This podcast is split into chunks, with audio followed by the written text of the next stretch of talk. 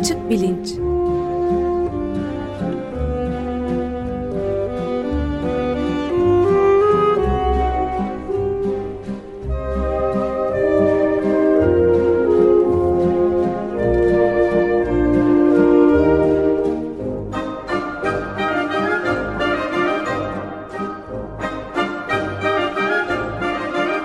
Güven Güzeldere ile bilim ve felsefe sohbetleri.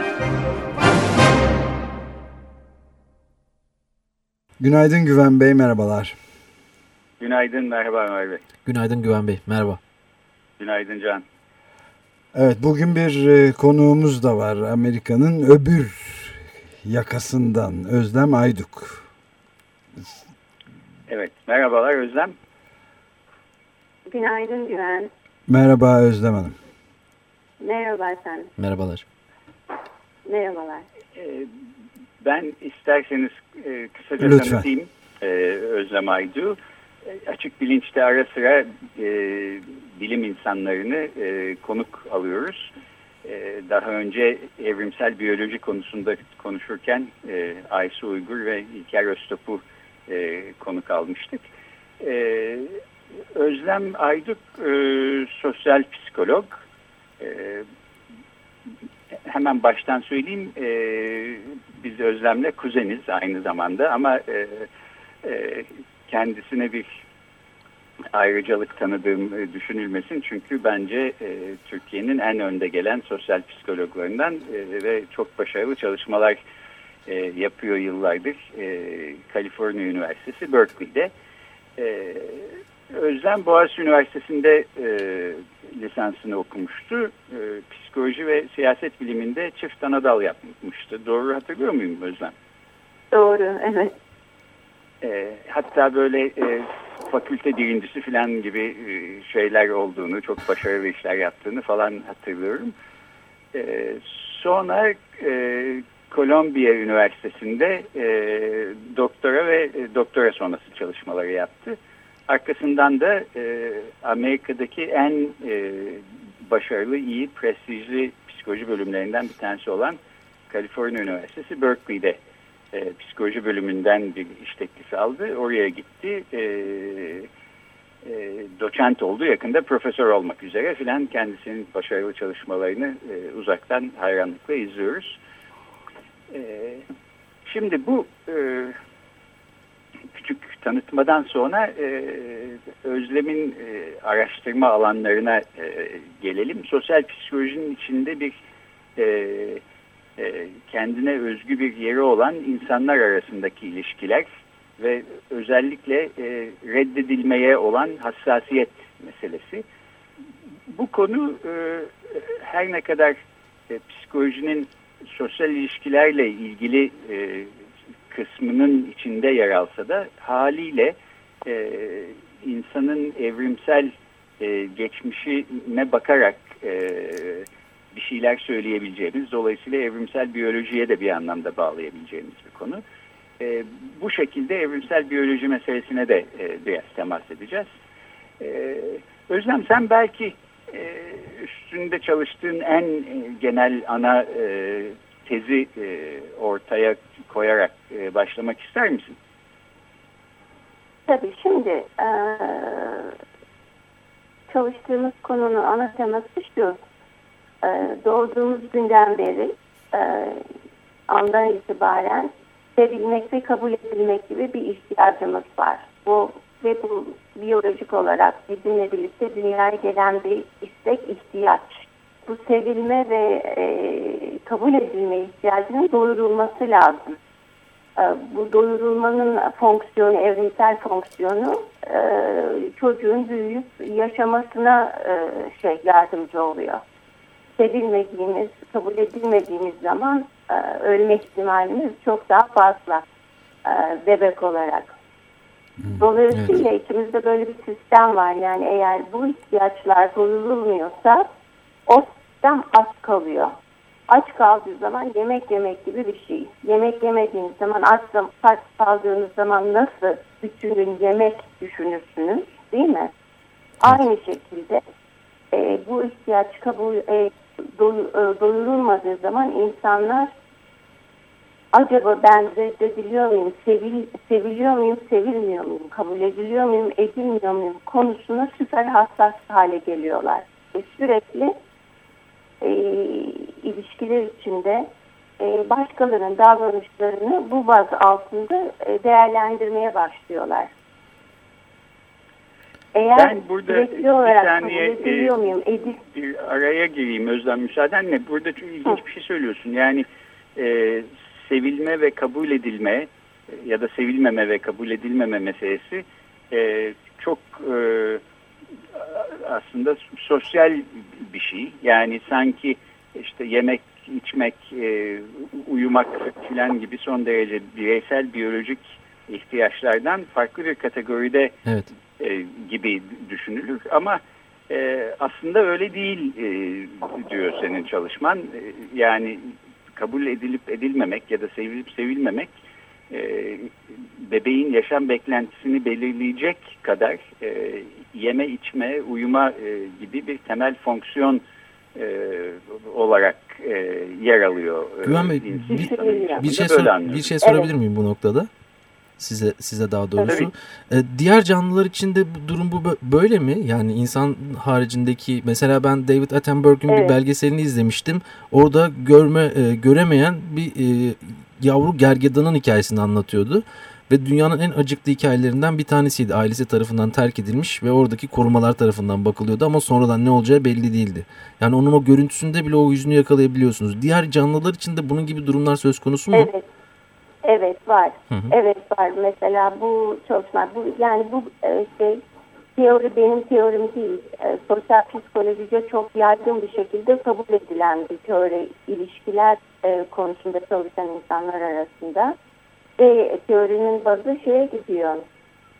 Etolojistlere gidiyor aslında. Mesela işte e, küçük kaz ya da ördek yavrularına baktığınız zaman bunlar gözlerini açtıkları anda ilk gördükleri hareket eden objeye şey oluyorlar, odaklanıyorlar. Ve Anneciğim. hayat boyu ondan sonra o objeyi takip ediyorlar.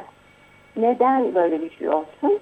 Çünkü doğada çok büyük büyük ihtimalle gördükleri ilk büyük obje anneleri. Evet. Annelerini takip ettikleri sürece yaşama şansları daha büyük.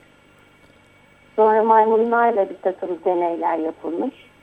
Ee, işte Freud'a falan giderseniz işte e, annenin veya ebeveynlerin en büyük e, şeyi, fonksiyonu e, yemek sağlamak.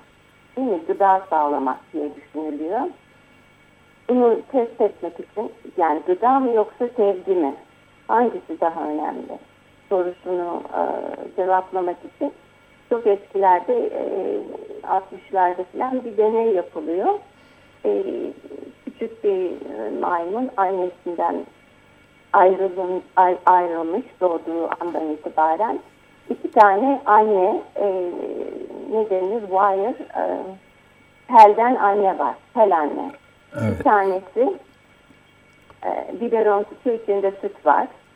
Ötekisi tel anne çok yumuşak e, bezlerden e, şey yapmışlar sarılmış onun için e, yumuşak sıcak. Bu şimdi bebek maymun hangisinde daha çok vakit geçirecek? Bütün gününü e, yumuşak annede geçiriyor. Süte filan hiç yüz vermiyor. Süt içmek isterse gene e, yumuşak annede e, ağzını uzatıyor tekisini biraz süt içmeye çalışıyor. Yani her zaman yumuşak sıcak kendini güvende hissettiği anneyi e, gıdaya tercih ediyor. Bütün bu sosyal psikoloji e, teoriler, e, hipotezler bu tür çalışmalardan zaten kaynaklanıyor. E, Evet. Evet, sevmek ve sevilmenin hayati bir öneme haiz olduğunu dolayısıyla ve yalnız insanlar dünyasında değil başka canlılar için de böyle olduğunu görüyoruz. Durum böyleyken öte yandan sevmek ve sevilmek e, hassas meseleler çünkü e, kendi başımıza yaptığımız işler değil bir ikinci ya da üçüncü beşinci insanları da e, kapsıyor. Bu ilişkiler ağında e, kabul edilmek de e, söz konusu reddedilmekte. E, Özlem senin tam baktığın üstünde çalıştığın şeyler de bu reddedilmeye olan e, insanın e, tavrı, tepkisi, hassasiyeti, e, hassasiyeti değil mi? Öyle anlıyorum. Evet. Evet. Şimdi bu sistem orada var. Doyurulmazsa e, ilk baştan itibaren e, çok hassas bir sistem oluyor. Dediğim gibi nasıl açsanız yemek düşünürsünüz bütün gün. Aynı şekilde e, sevgi sevilmek, reddedilmek konularına odaklanıyorsunuz. Bunun şöyle bir e, fonksiyonu olduğunu düşünüyoruz. Ne kadar çok e, bu konuya odaklanırsanız o kadar o açlığınızı e, giderme ihtimaliniz büyük. Değil mi? Evet. Ama e, sistem o kadar hassaslaştığı zaman bir takım dezavantajlar var. Çünkü sırf e, sevgiyi ve kabul edilmeyi değil, sevgisizliği ve kabul edilmemeyle de görmeye de hassaslaşmış oluyor. Onun için en ufak bir yani böyle birisi şöyle çok da sıcak size bakmasa, yaklaşmasa onu bu sefer Aa, sevilmiyorum, reddediliyorum diye görüyorsunuz. O kişinin e, öyle bir amacı e, olmayabilir. Belki kafası bozuk başka bir şeye ama siz onu e, beni sevmiyor, beni reddediyor diye algıladığınız zaman ters tepki gösteriyorsunuz. Bu sefer o gerçekten reddedilmeye dönüşüyor. Çünkü karşıdaki diyor ki bu insan acayip niçin şimdi kavga çıkarıyor bana e, benim hissetmediğim, e, düşünmediğim şeyleri bana atfediyor. E, oradan tutuşma çıkıyor ve ne yazık ki bu e, sonuçta gerçekleşiyor yani korkular gerçeğe döne, dönebiliyor. Yani sistemin hem olumlu fonksiyonları var ama çok hassas hale geldiği zaman olumsuzluğa da dönüyor. Benim çalışmam bunun üstünde. Tam bu noktada ben bir şey de sormak istiyorum. Ee, bu e, siyaset sistemleriyle de e, insanın ilgisini çeken bir e, soru geliyor akla. Yani totaliter özellikle totaliter sistemlerde ama bunlara dini de sistemler, din sistemleri de dahil olmak üzere işte ister Nazilerde olsun ister Sovyet sistemlerinde bu dış toplum dışına atma yani afaroz mekanizmasının da çok etkili bir cezalandırma yöntemi olarak kullanılması da bunun bu, bu özelliğin erken keşfedilmesine mi bağlı? Yani o aradaki bağlantıyı bilmiyorum. Fakat tabii ki izole etmek, insanlardan, diğer insanlardan ayırmak e, bir yerde sembolik ölüm. Evet. Evet işte onu kastediyorum. Galiba avcı toplayıcılık toplayıcı dönemde de var bu aforoz durumu. Ona bir tekrardan bir bakmak lazım ama bu iktidar kavramının çok daha yoğunlaşmadı bizim manadaki olmadığı dönemlerde de var. Evet bir cezalandırma, cezalandırma sistemi, sistemi olarak çok kullanılıyor tabii bu sistemlerde. Yani en büyük tehlike toplumun dışında hissedilmesi kendini. O yüzden de iktidara mutlak itaati sağlayacak bir mekanizma olarak Hı. kullanılıyor gibi sanki bir böyle bir spekülasyon yaptım aslında. yani e, devletler de kullanabilir ama biz insanlar günlük hayatımızda bunu sevmediğimiz, istemediğimiz insanları cezalandırmak için kullanıyoruz. Evet. Değil mi? Evet, evet. Ben seninle arkadaş olmayacağım artık. Nedir? İşte o. Evet. Çünkü o bir mesaj oluyor. Fonksiyonu şu. Yani biz seni sevmiyoruz artık çünkü sen yanlış bir davranışta bulunuyorsun. Git düşün, davranışını düzelt, geri gel. Değil mi? Ee, bu e, bunun amacı o. Yani o sistem orada var. Biz bu mesajı aldığımız zaman bir takım şeyleri kendimizle ilgili düzelteceğiz. Yeniden topluma geri gelebilecek hale geleceğiz. Ee, yaşayalım, toplumda yaşasın sonuç olarak.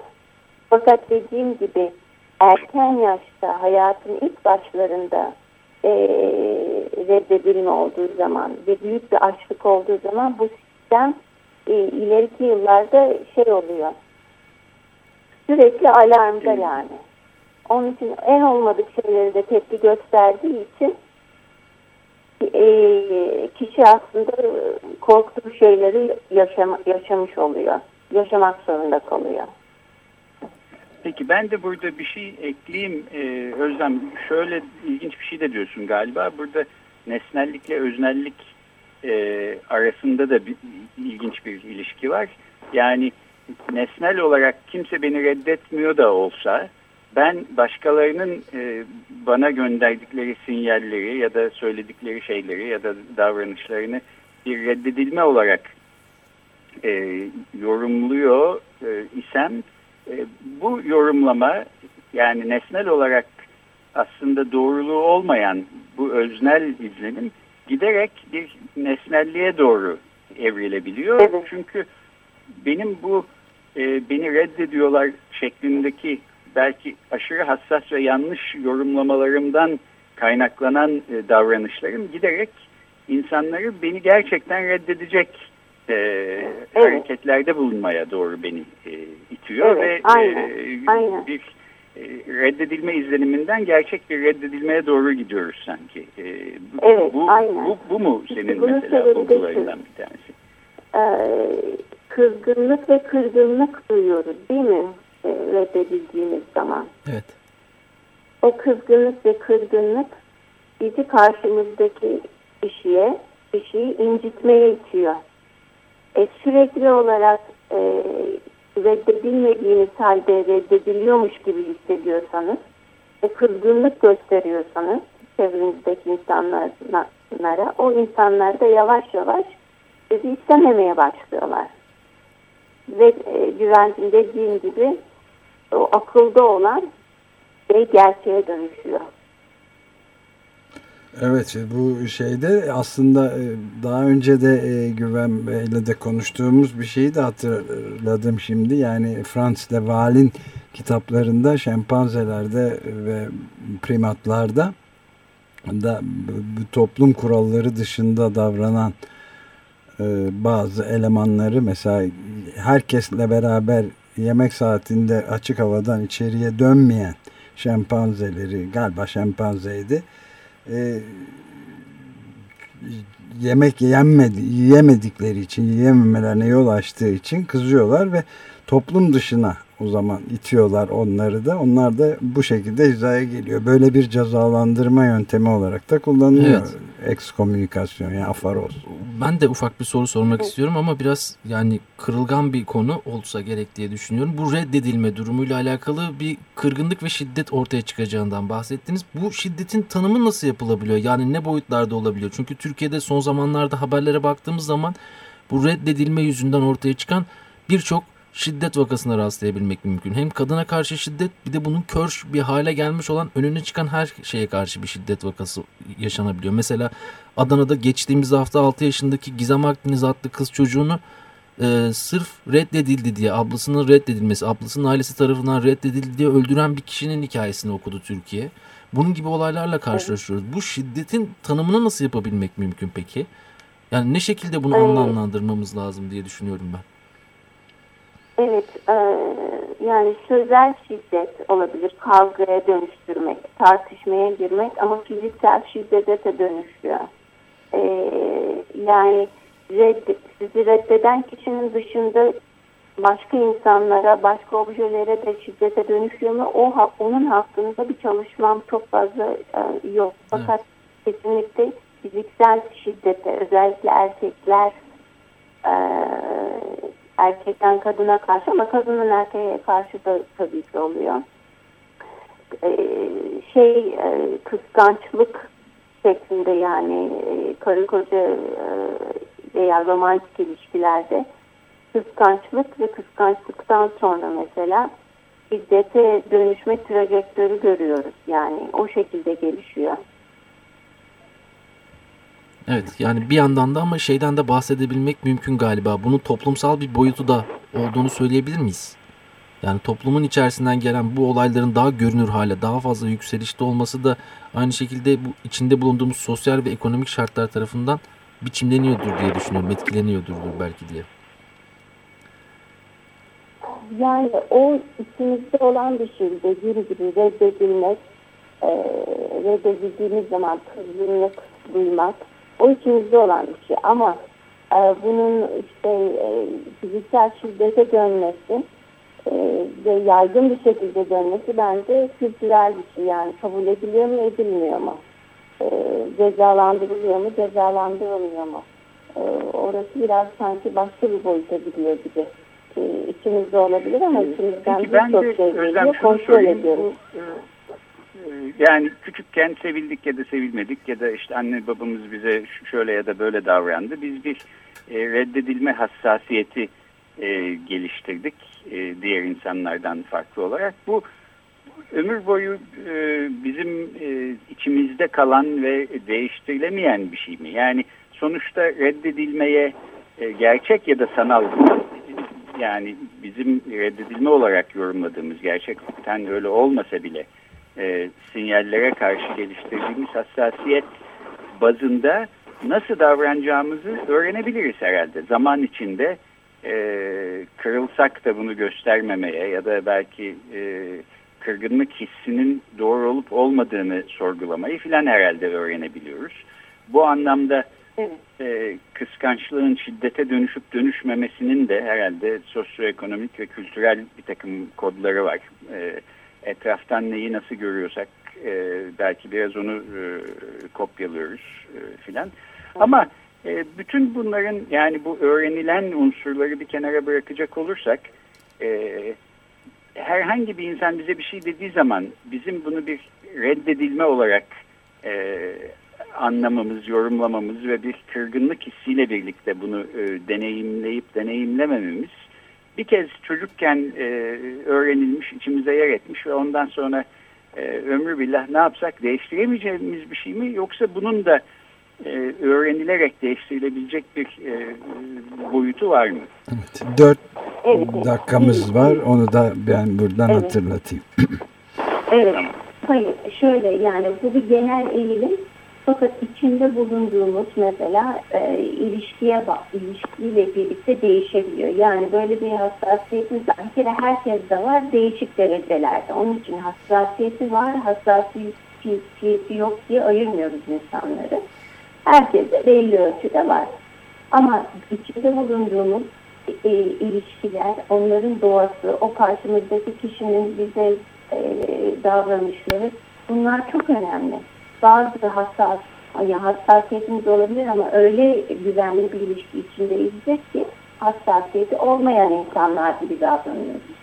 Aynı zamanda dediğim gibi e, güven iler, ileriki yaşlarda yani e, ön beynin gelişmesiyle kontrol, duygu kontrolü, davranış kontrolü iyice geliştikçe e, korkularımızı tam yenmesek bile korkularımızı olan e, tepkilerimizi kontrol etme e, yeteneğimiz gelişiyor. Ve bu geliştikçe e, işte kızgınlığın e,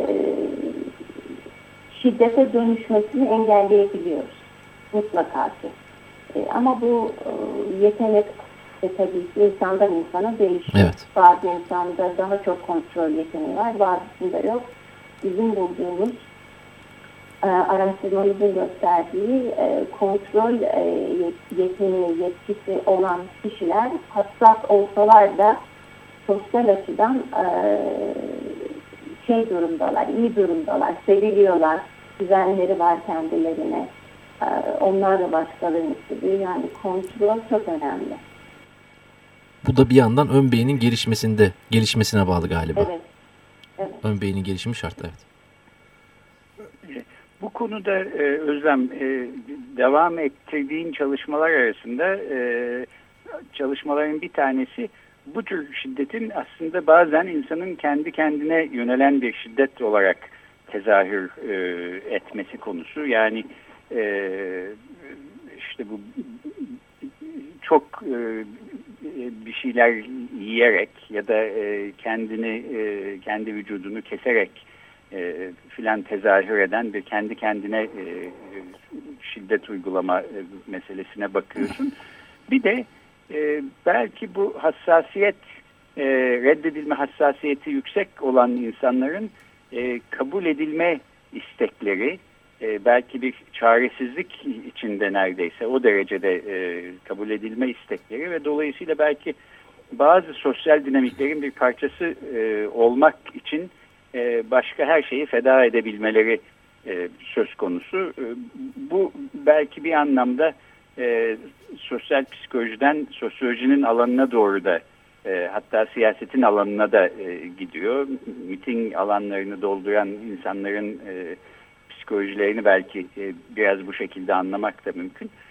E, galiba zamanımız e, bitiyor. Son söyleyeceğim bir iki bir şey evet. şey varsa ya da bu konuları da e, açığa kavuşturduğun zaman birkaç yıl sonra seni e, tekrar e, konuk alırız. O zaman e, sorarız. o kadar e, beklemeyiz. Ben, ben, ben son bitirmek üzere sözü sana bırakayım. Evet bir dakika var lütfen bitirsek. Ee, evet dediğim gibi e, güvendim bu şiddet insanın yani kendine de dönebiliyor. Fakat ne gibi bir fonksiyon, e, ne gibi bir görevi var bu kendine güven şiddetin onun cevabını tam da bilmiyoruz.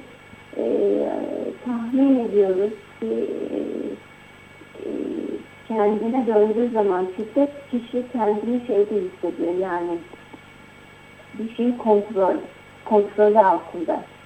Kendine yaptığın zarar aslında kendi kontrolünün altında. Başkalarının sana incitmesi senin kontrolün altında değil ama kendi kendini incitmen senin kontrolün altında. Yani böyle bir e, şey e, iç güzel e, şey yapıyor, yol açıyor diye düşünüyoruz bazı çalışmalarımızda ama, ama kesin e, cevabını bilmiyorum. Dediğiniz gibi bir iki sene içinde inşallah yeniden konuşuruz. Özlem Ayduk çok teşekkür ederiz. Ben teşekkür ederim. Evet, e, Berkeley, e, Kaliforniya Üniversitesi Berkeley'de psikoloji bölümünde öğretim üyesi Özlem Aydu konuk ettik reddedilmeye karşı ve sevilmeye ve kabul edilmeye karşı hassasiyet ya da tersi. Evet. Reddedil, e, kabul edilmemeye ve sevilmemeye karşı hassasiyet gibi evet, Özlem çok, çok teşekkür ediyoruz. bir konuyu Rica ele aldık. Teşekkürler. Ee, Güven İyi Bey, günler. böylece bitiriyoruz da bugünkü programı da. Evet, haftaya görüşmek haftaya üzere. Haftaya görüşmek üzere. Çok teşekkürler. Görüşmek üzere. Hoşçakalın.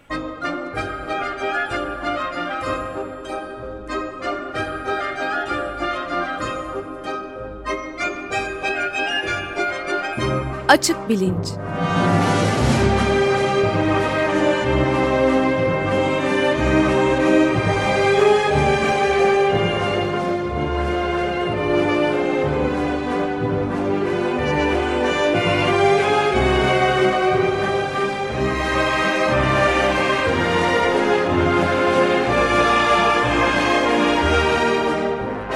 Güven Güzeldere ile bilim ve felsefe sohbetleri.